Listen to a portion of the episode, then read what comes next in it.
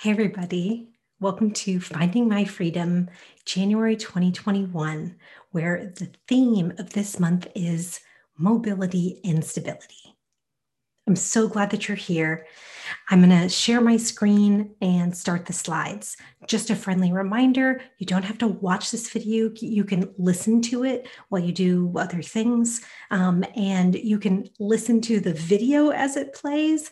Um, or if you are or you also have the ability to listen to just the audio, right, which is available in and of itself, just the audio recording without the video, just in case that's easier for your bandwidth or your cellular data or your data plan or whatever it is.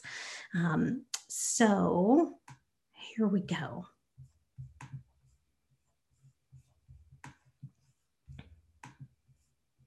All right, here I am getting set up. Perfect. Finding My Freedom, January 2021. So I figured that I would start because it's been a year since we met last, since moving into freedom began. Oh my goodness, like I cannot even believe that it has been a year. What a year it was. Holy moly. And so I figured that um, we could start with a little bit of a hybrid review of the central theme of the entire course, which is ultimately resilience. Uh, improving resilience ultimately supports in healing from complex trauma or healing from the after effects of complex trauma and moving into a life that feels much more free, full of choice and agency, happiness, peace, contentment, great connection, all the things that we all want. So, uh, in the theme of resilience, one of the um, nuanced elements of that theme is stability and mobility. And so that's what I'll define here in this lesson video, if you will. And perhaps at some point we can all together find a different word for um, this kind of video. Maybe lesson works and maybe we find a different word in the future. But for now, I'll use the word lesson.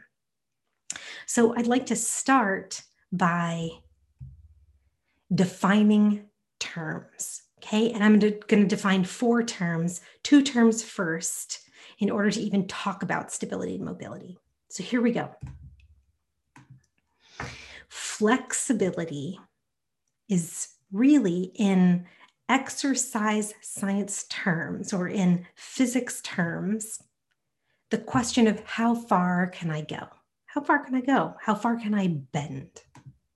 Where the other side of that coin is strength. And strength is ultimately the question of how much force can I resist? How much strength do I have means how much force can I resist pressing on something or if if it's me that's doing the resisting how much force can i resist that's pressing on me? Uh, so these two concepts these two terms are both in service of mobility and stability whereas stability is ultimately a question of how do I return to baseline? And there's another part of this too, which is if I return to baseline, that implies that the next time I need to respond, I'm starting from baseline. How do I return to baseline means at the end, it implies the end of something, but it also, by, defi- by definition, implies the starting point of whatever happens next. Whereas mobility is ultimately the question of how do I start and how do I end? So it has this implication of movement. How do I initiate something, something, and then how do I complete that something? How do I move through or mobilize through the whatever, the movement, the event? Um, and stability and mobility, just like flexibility and strength, are sort of opposite sides of the same coin. Flexibility, how far can I go, right? How far can I move? Strength is how much force can I resist? Whereas stability is where do I start from and where do I end? But the other side of that same coin is how can I move through the thing starting from baseline and then returning to baseline after the, the whole thing, the whole movement, the whole event is done right? So last year we talked about the concept of resilience. And this slide is straight out of the Moving into Freedom course material. So this is a slide that's uh, that's a graph all about resilience. So for those of you that are listening, I'm just going to um, describe it. So it's a graph and it has two axes, and one axis is arousal or activation of nervous system, and the other axis is time. So ultimately, this graph implies that resilience is a function of nervous system activation over time. And there's five phases to resilience. And this all relates back to mobility and stability. So when something is resilient, so we can say like, so we're talking about exercise science or physics or biomechanics, right? So let's just take um let's take getting up out of your chair as an example to use in this example of resilience getting up out of your chair means in order to respond and actually do the movement of getting up out of your chair you have to phase number one start from a baseline right? You're just hanging out sitting in your chair. None of your muscles we're going to keep it simple none of your muscles are particularly activated.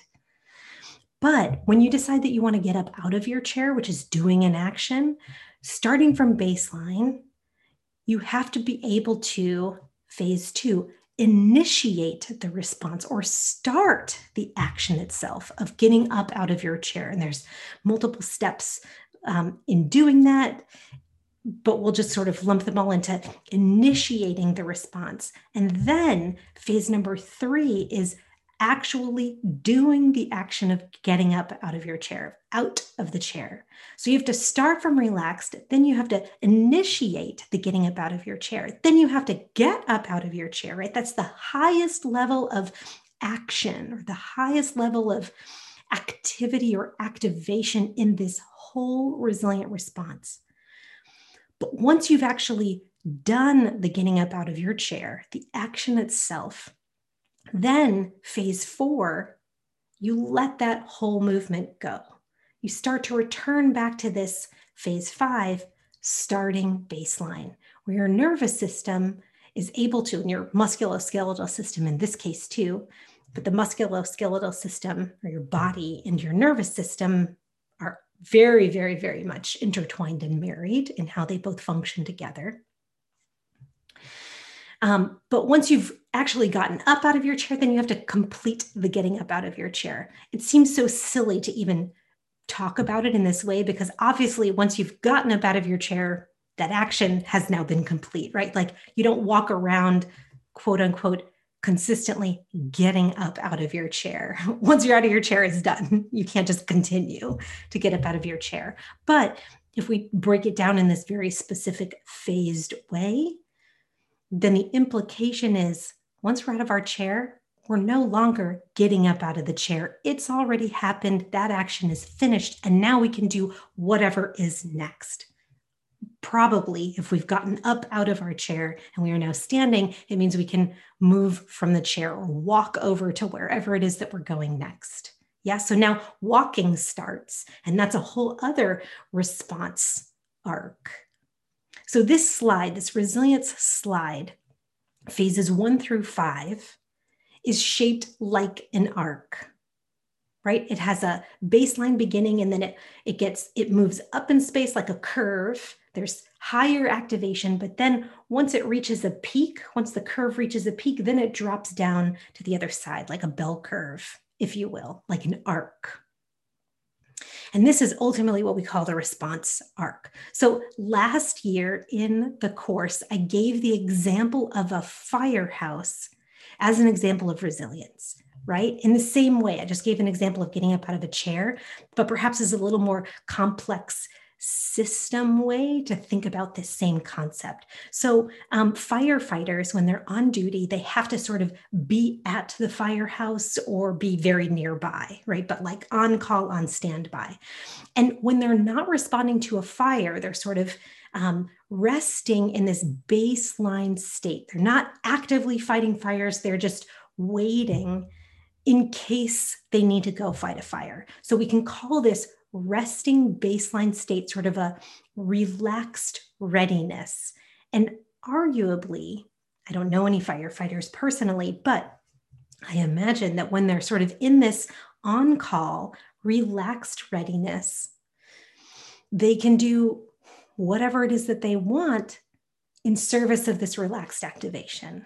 So they might be sleeping. They might be making or eating food. They might be doing exercise or working out. They might be just chatting with each other, or perhaps chatting on the phone to people that they love and care about. They might be reading books, right? Sort of like any experience, any embodied experience of relaxed readiness. It's very different than a hypervigilance, right? When they're like, oh my gosh, is there going to be fire? Oh my gosh, is there going to be fire? Oh my gosh, oh my gosh. And it's also very different than um, like a, a frozen readiness, which is really not a readiness at all, right? Which is um, like not able to respond when the bell rings. It has to be this relaxed readiness, such that when the bell rings, they have the ability to initiate the response, right? To drop whatever it is that they're doing, hop into their gear, hop onto the fire truck, right? This is all part of the initiation, the rising of the of the arc or the rising of the resilient or response arc. And then drive over to the fire, right? That's all part of this increase in activation of the response itself, such that then they can get to the fire and fight the fire. Everything is in service of this response, fighting the fire but they have to get the gear and get over there, get the hoses ready, connect to the water. This is all part of the initiation of the response so that boom, the water can hit the fire and the fire can be put out. But once the fire is put out, then they have to complete the response, pack up all the hoses, get all the gear into the truck, drive back to the firehouse from the fire, right? And, and the whole system of activation is really sort of starting to come to completion, wind down.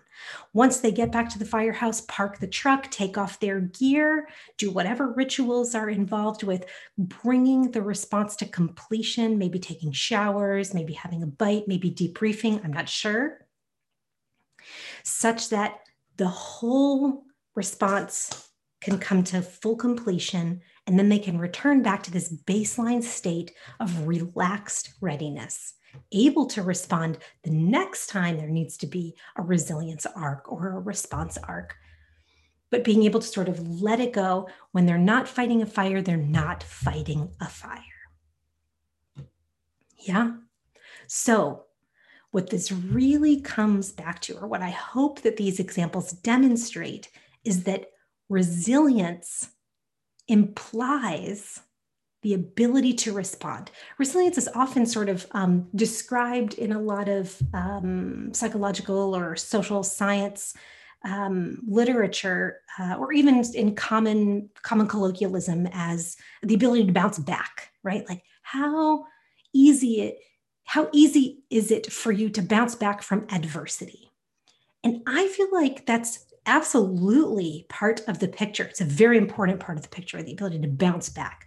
But it sort of um, leaves out a whole lot of the rest of the experience of resilience or the, the parts of the resilient um, response, which is that you have to start from baseline in order to initiate a response from.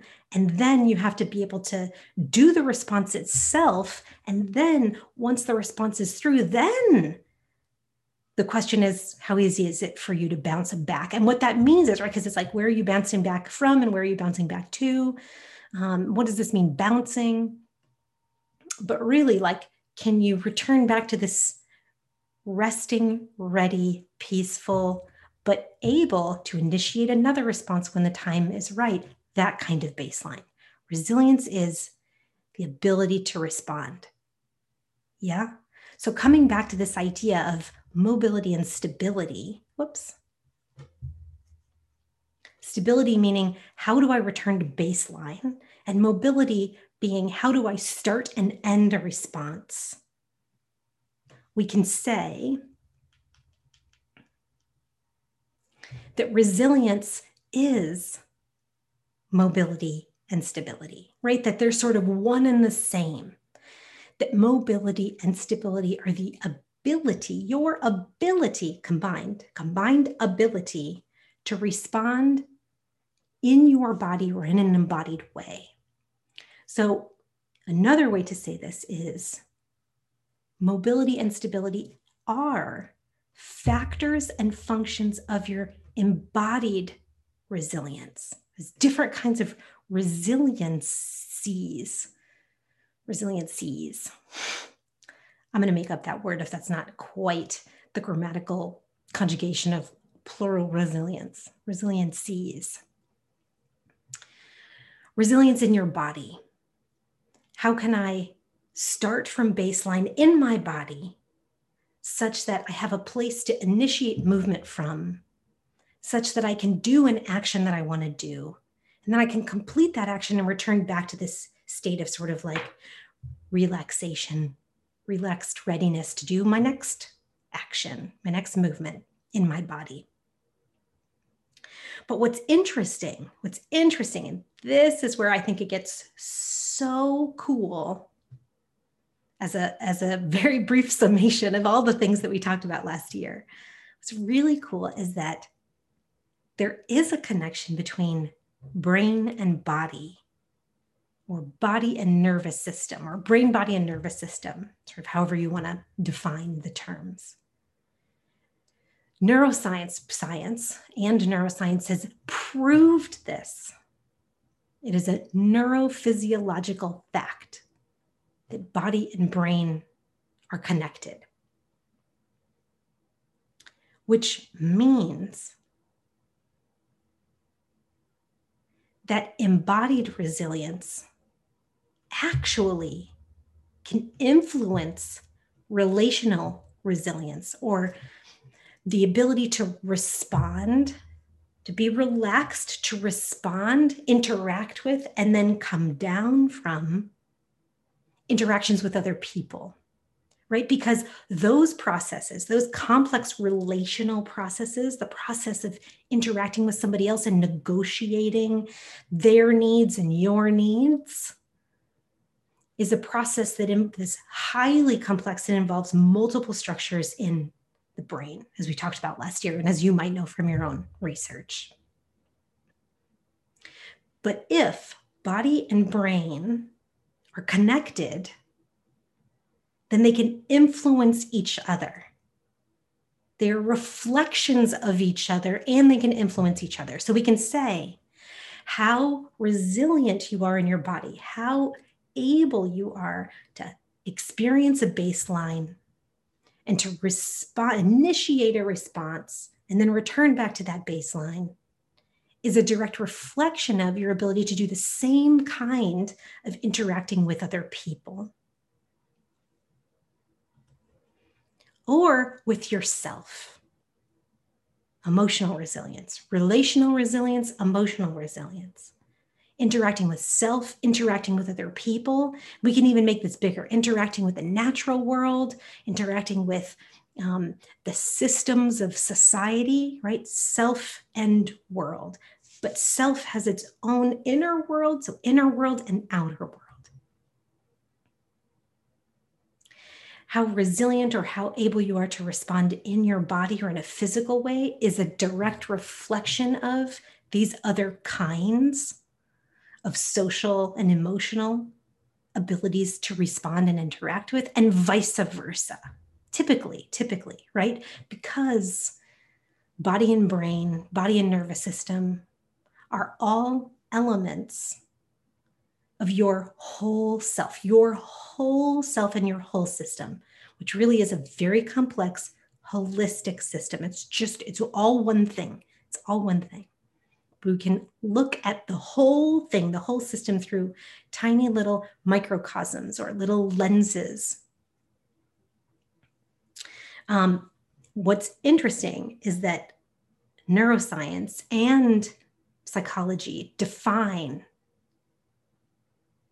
unhealed trauma as a function of compromised responses to situations. So this slide says unhealed trauma changes perception and therefore it changes responses to situations.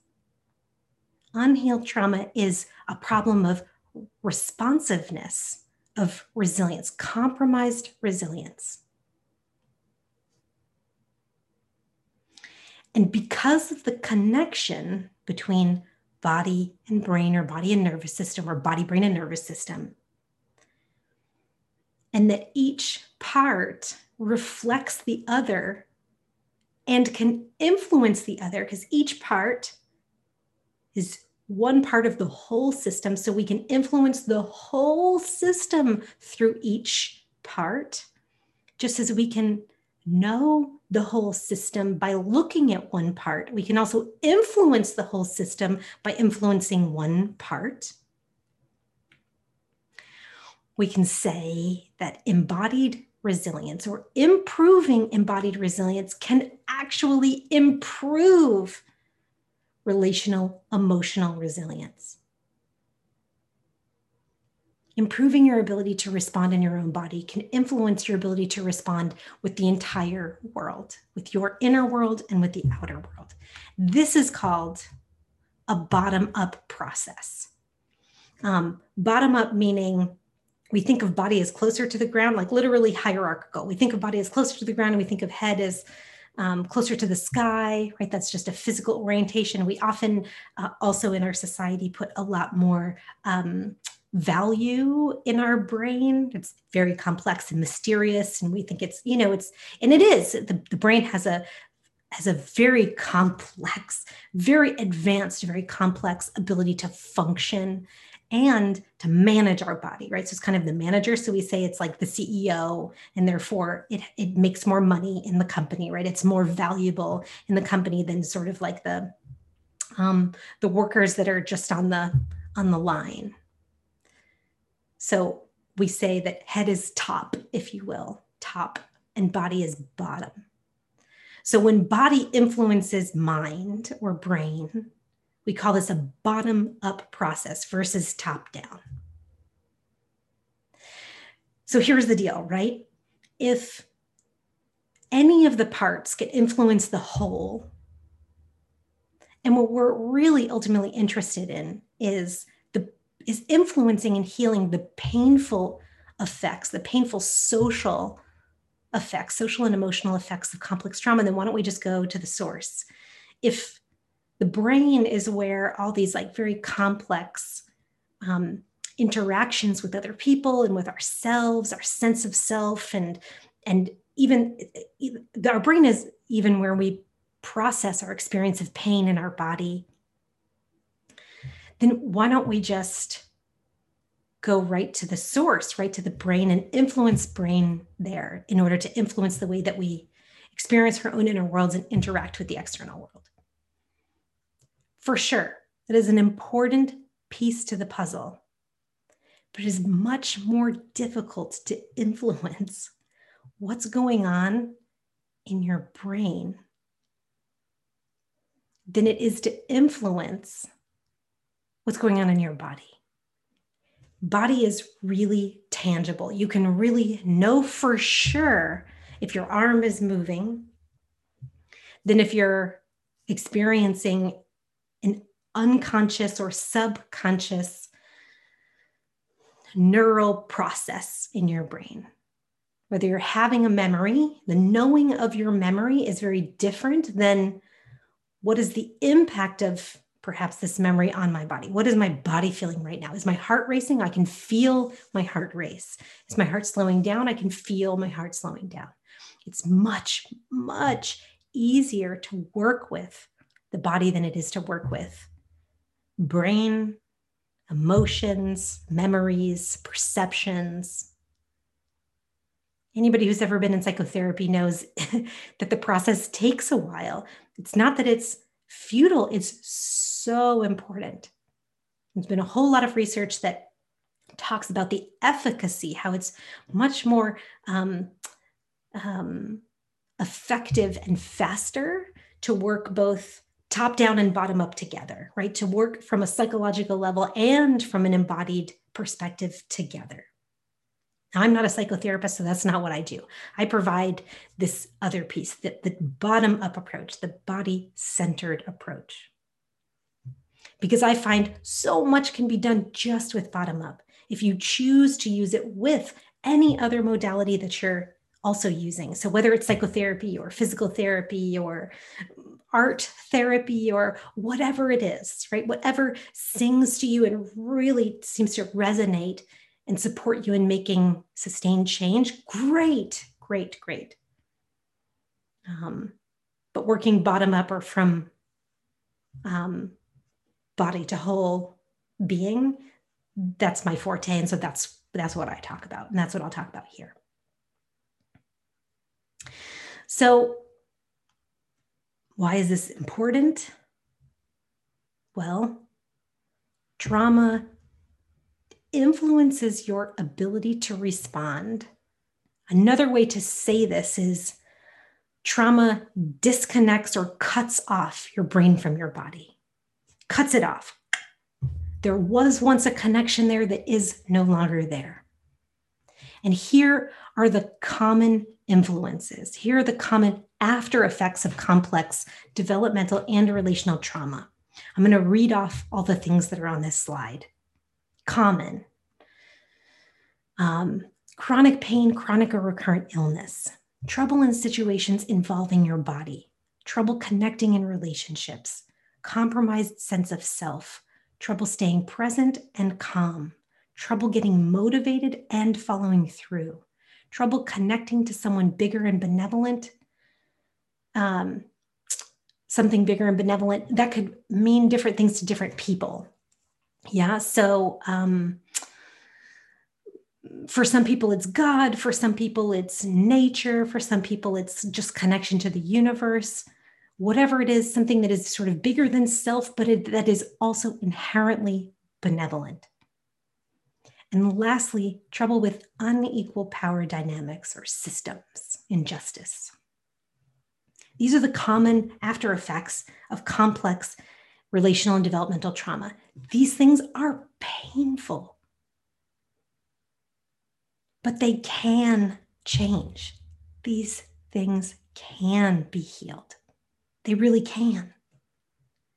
Neuroscience has proved it actually, modern neuroscience has proved that healing trauma, the process of healing trauma, integrates sensation, perception, and memories, creating freedom and choice in responses to situations. Integrating sensation, perception, and memories, right? So essentially, brain, body, and nervous system, sensation, perception, and memories, reconnecting what has been disconnected by the trauma, what has been cut off, so that you have more resilience, freedom, and choice in response to situations. So let's go back really quickly to this first slide. Defining flexibility, strength, stability, and mobility.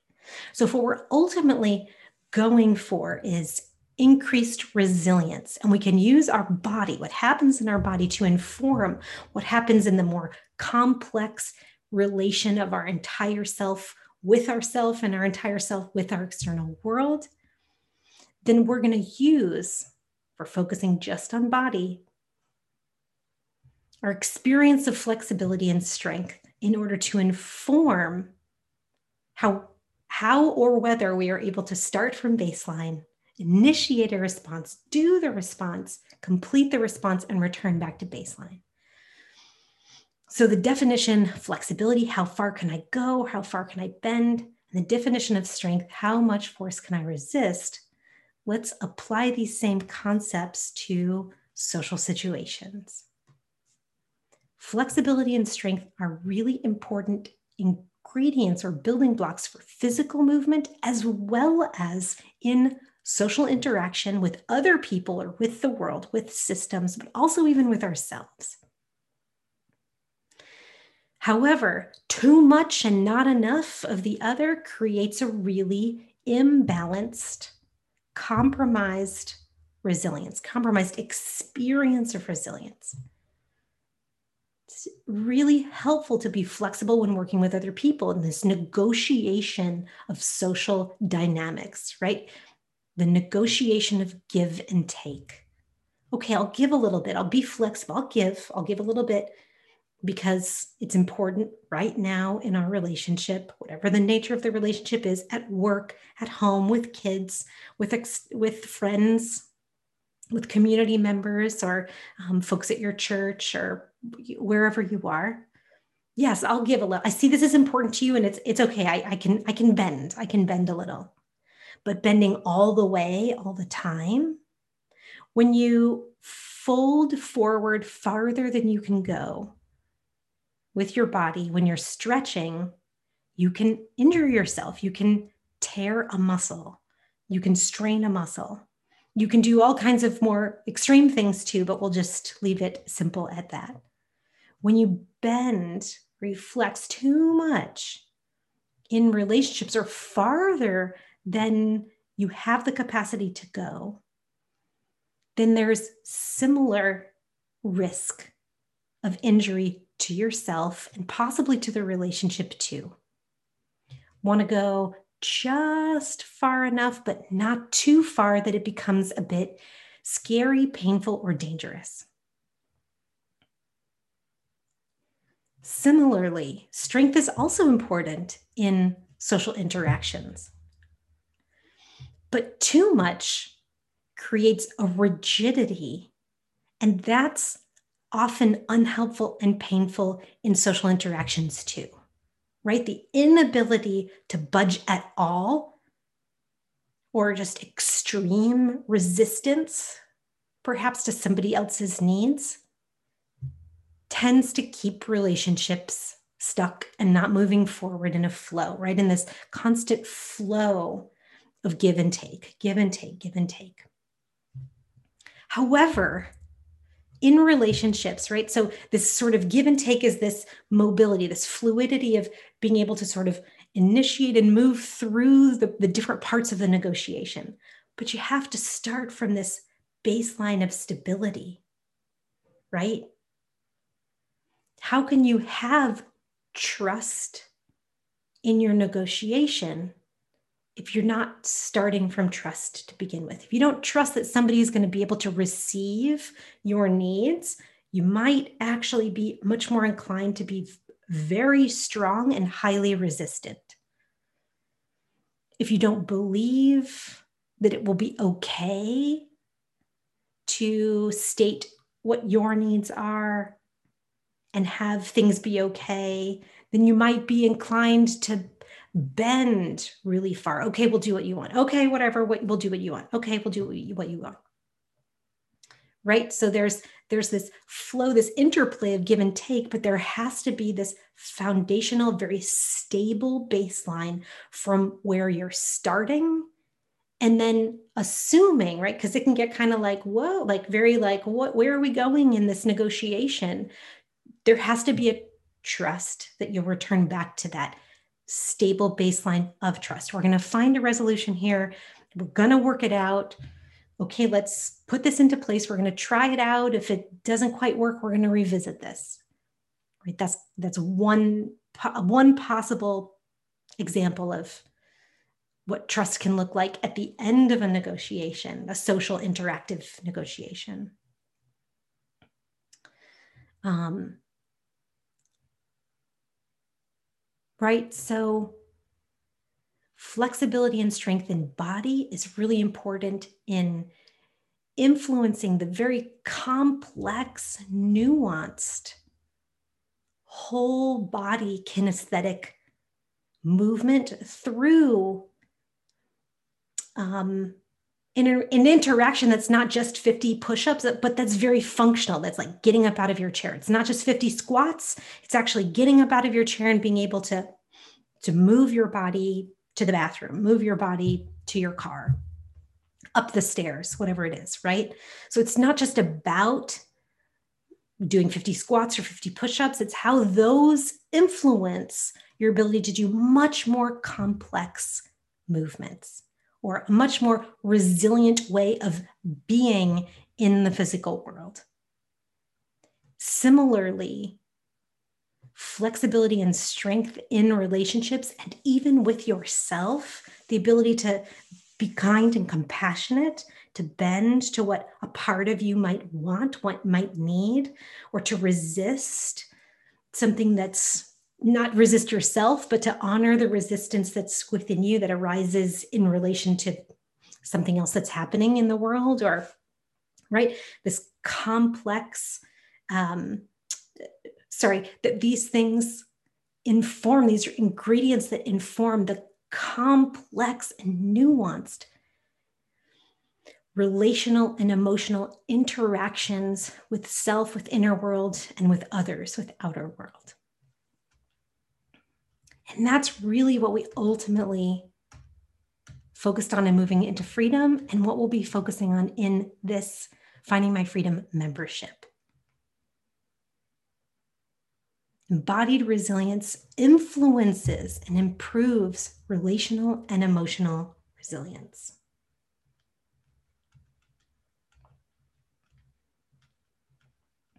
And so for the month of January, the focus is specifically on stability and mobility, using body, exploring what does stability and mobility feel like in my body, sort of assessing where there's stuckness, where, where there's too much strength, where there's um, maybe even like numbness, like too much flexibility or not enough st- structure, a bending too far, so to speak. Um, and uh, and so that brings me to talking about one of Thomas Hanna's right, in Hanna Somatics. That was one of the two main tools that we used in um, moving into freedom. Hanna Somatics and um, Gene Gendlin's focusing. So, returning to talk specifically about somatics, uh, one of the central themes of Thomas Hanna's work is what he calls sensory motor, motor amnesia, or SMA for short. Right. So he considers in the trauma literature, um, there's a discussion of a cutting off between brain and body, a cutting off. And he calls it, he doesn't call it a cutting off, he calls it an amnesia, which implies that there was a remembrance before there was a forgetting right? And so he sort of talks about how like when we're born and when we're when we're new and fresh in the world as babies we have this knowing we have this inherent remembering and connection between all the parts of ourselves. We're one integrated sweet wonderful being. But then unfortunately as we mature and as we interact with other people around us and as we interact with the world then we have painful experiences that influence the way that we physically move our bodies or physically respond to the environment. And then there's this gradual forgetting, or it could be a, a very overt, um, acute forgetting, excuse me, um, a very quick forgetting, or a very gradual forgetting of this connection. And one of the things that I really love about talking about this kind of forgetting in relation to all of the other trauma literature that in neuroscience literature that talks about the connection between brain, body, and nervous system is that in order to move through the process of healing or integrating, the process and the question becomes can I help my body remember how to respond so that my whole being can do the same? Can I help my body remember how to respond so that my whole being can do the same? And this is the essence of the theme for all the work that we do, but specifically informing January's theme. This remembering how to respond while looking specifically at what is the experience of mobility and stability in my body? What is the experience of baseline, ability to initiate a response, to carry out the response, to bring the response to a completion and return back to baseline? Now, if we all have unhealed trauma. The expectation is is really not so smooth. There are going to be places we experience a hiccup or experience it's not quite as smooth as that. That's to be expected. But that when you can really break it down into this very granular, phased stage or phased approach to, to looking, to feeling, to experiencing, then it can become much easier to work with. Oh, it's this part I notice that where the trouble is. What's going on there right? And, the, and then it provides a framework for being able to approach not to force the change but to approach and explore. What is it that's needed here? Is it that do i feel safe right? Oh is stability.